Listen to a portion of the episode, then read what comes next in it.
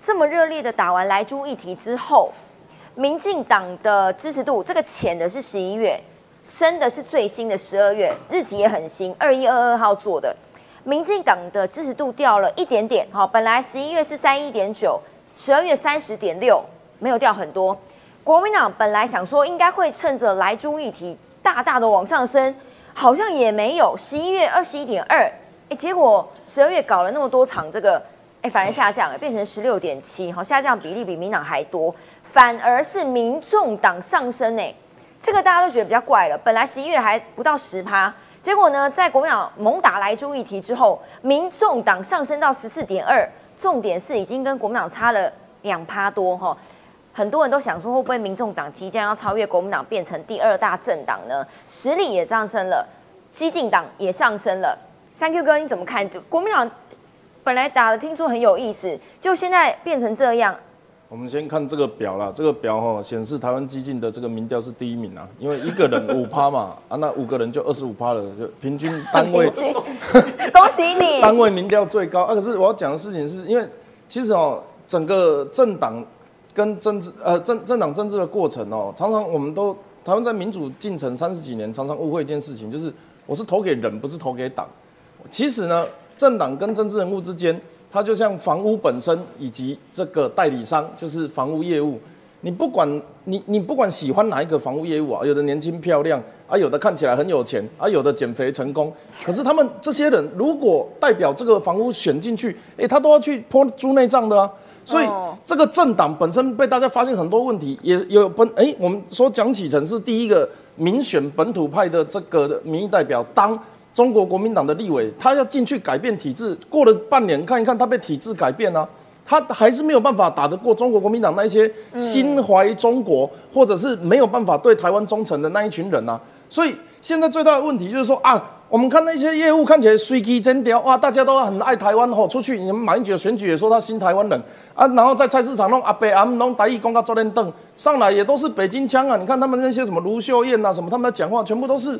好，我觉得我们的城市的那个，你就会觉得这些人跟我就不同世界嘛，所以你会慢慢发现说，哎，三十年前可能在戒严时代，我们被要求讲北京话那个时代，这些人就是样板哦。你看主播哦，你看这个是呃，你现在开始可以转成台语声带，我们 OK 的。哦，没有没有关系啦，反正这一趴先这样啊。可是后来你会发现一件事情，就是这个党它的核心、它的核心价值以及它的论述以及它想要做的事情。跟台湾人的方向是不一致的，所以我们看一下那个刚刚那个支持度分析，嗯，在那个苏贞昌支持度，苏贞昌哦，这个现行呢，我们常常讲看股票，有的人是技术分析啊，有些人是筹码分析啊，有些人是这个。这个市场分析等等的，啊，其实这个东西我看的蛮悲伤的东西是这样。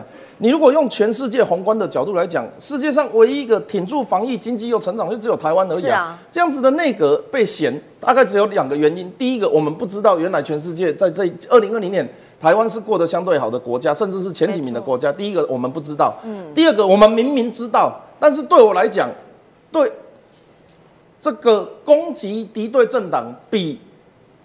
比这个事实的呈现还要重要。你明明知道他们已经做成这样子，你明明知道我们在台湾现在还可以隔着板子就可以这个上争论节目，还可以讨论那一天到底要不要聚会。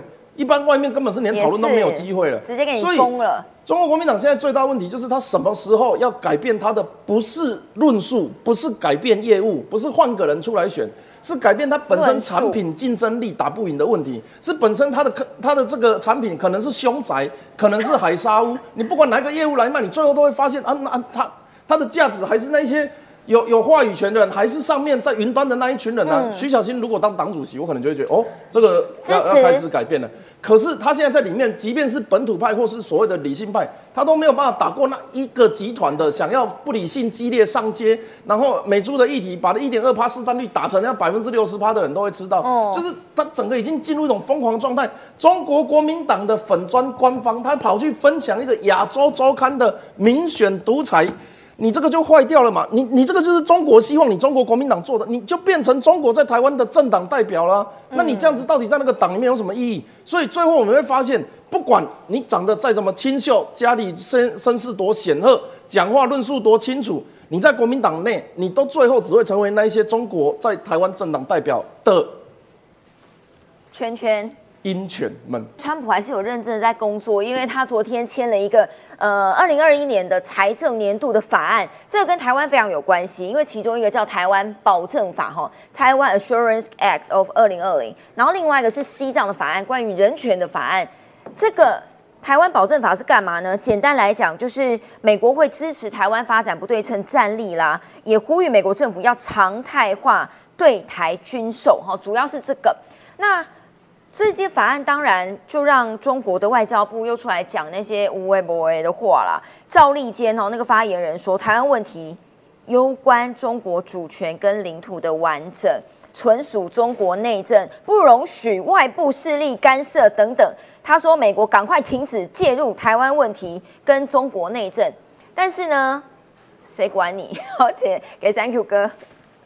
呃，我想这个川普在昨天签的台湾保证法，它的目的有几个嘛？主要，其实我们常在讲哦，台湾的主权，主权啊，主权到底是什么东西？其实主权不是我自己叫自己是什么名字，是别人怎么称呼我，以及别人怎么看我，他们认为我拥有什么，那个才是我拥有的，而不是我这个自己宣称的。比如说，呃，可能不好意思，中国国民党宣称大陆地区是中华民国的，就是这个东西不是我自己讲了算。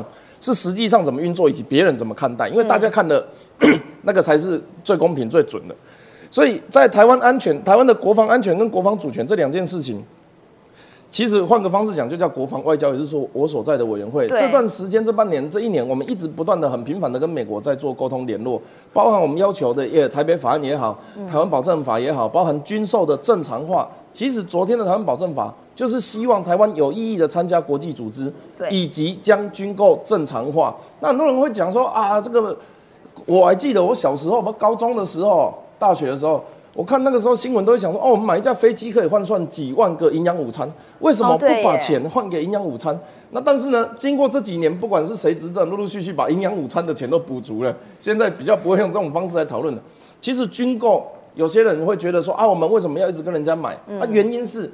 自己研发需要时间，而事实上，我们也都安排陆陆续续在研发中。比如说国机国造，我们的飞机有永鹰高教机；比如说我们的潜舰国造，十一月份的时候库房已经全部完工，准备要开始打造第一个部件了。然后我们的甚至国车国造，我们的坦克车，这些东西其实陆陆续续都会慢慢的在我们研发的过程里面，可以开始开发自己的这个武器。在过去，包含韩国、以色列这些国家。他知道他旁边有人想要侵吞他的意图。韩国本来是面对日本，后来是面对中国，他们都会知道，包含萨德系统，嗯，跟美国，也就是全世界目前第一大的这个军事强国来做军事同盟以及合作。所以我非常期待的是，拜登在上任之后，他对亚洲的战略以及对亚洲的这个我们说 slogan。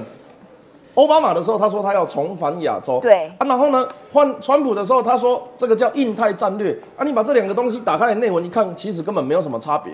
那我们要想要知道是，拜登上来之后，因为他民主党会不会搞个什么民主邦联，或者是民主什么呃友谊的这个同盟？这是我们在观察美国总统对亚洲战略。他上任的时候，我们会最关心的一件事情。同时，A I T 他们也在观也在观察我们。我必须要讲哦，A I T 它下面的这个跟公务员一样，他们都是常任的。那可能处长会呃有任期的问题。那事实上，他们也现在正在研议把处长变成大使，这个叫实质提升台湾国际地位关系。那以及这一些所有的人，包含呃不管政治组啦、发言人啊等等，他们都还会在台湾，不会因为总统换人就改变。所以，当美国的这个国会或是白宫，他需要知道台湾的事情的时候。一样是这一群人，而这一群人在二零二零的时候，他看到台湾的防疫成功，他看到台湾抵挡非洲猪瘟，他看到呃中国国民党宣称美国的猪肉有毒，所以这些事情他们都会一一详实记录，并且提供给他们远在一万六千公里之外的美国白宫去跟他们讲说。我们应该要怎么样重视台湾？我们应该要怎么样协助我们的友邦在国际地位的身份提升上继续成长，让他的这个不管医疗的经验、呃工位的经验以及民主自由的经验，能够让全世界知道。解放军有一个呃前中校了哈，他写了一篇文章。他在美国之音和海峡论坛的专访，他的立论基础是这样的：他说，为什么现在中共都对台湾的灰色地带战略，是因为要消耗国力嘛？这个倒是很老实。然后他解读美军一直在布防南海，就是他飞到那边去南海，是为了围魏救赵。他的意思是说，美军一直去那边是为了减轻台海这边可能发生战争的压力。他说呢，呃，你中共呃，中共有几十亿人，有十四亿人，所以你随便拿个十亿人，我们中共有在怕吗？然后呢，美军美军当然输不起，因为如果美军随便被打一架无人机或者是潜舰，好了，美国所有的人民都会群起，唤起大家对于越战那个时候的反弹。所以他的评估是美军输不起，中共输得起，只是要不要而已。如果你不了解国际的状况、美中的关系，嗯，那我建议你，你没有办法判断那个新闻的真假的时候，我建议你就是不要看中国的。原因是什么？我问你，中校大还是中将大？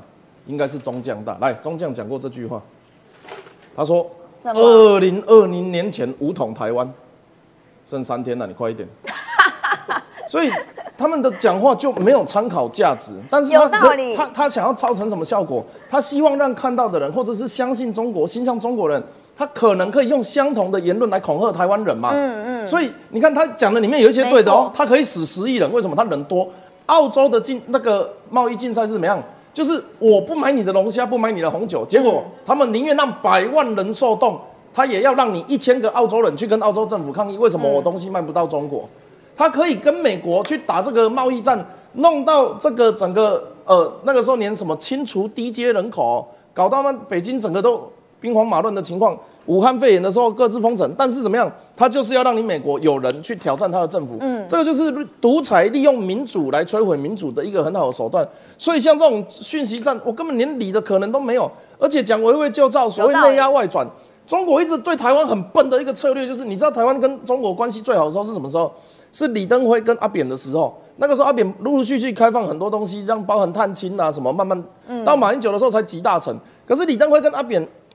同时都有先站好台湾的立场，再让我们的不管是台商或者是返乡探亲的人去去中国。那马英九时代，尤其到福骂的时候，大家就整个观念就不一样了。还有人一天到晚说啊，我不应该外销中国啊，我赚他的钱有什么不对？他也会买我的东西。商业的竞争跟 跟政治上的交流不不可一概而论。但是我为什么讲中国对台政策很笨？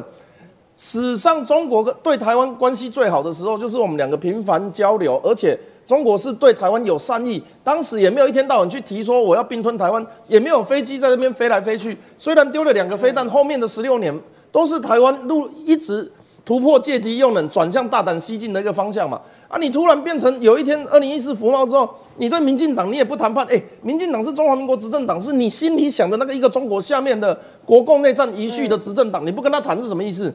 你不承认中华民国，你不承认中华民国，那就没有什么好谈，台湾人就没有办法跟你谈呢。所以他突然有一天从太阳变成北风，然后一天到晚说台湾的人民越走越远。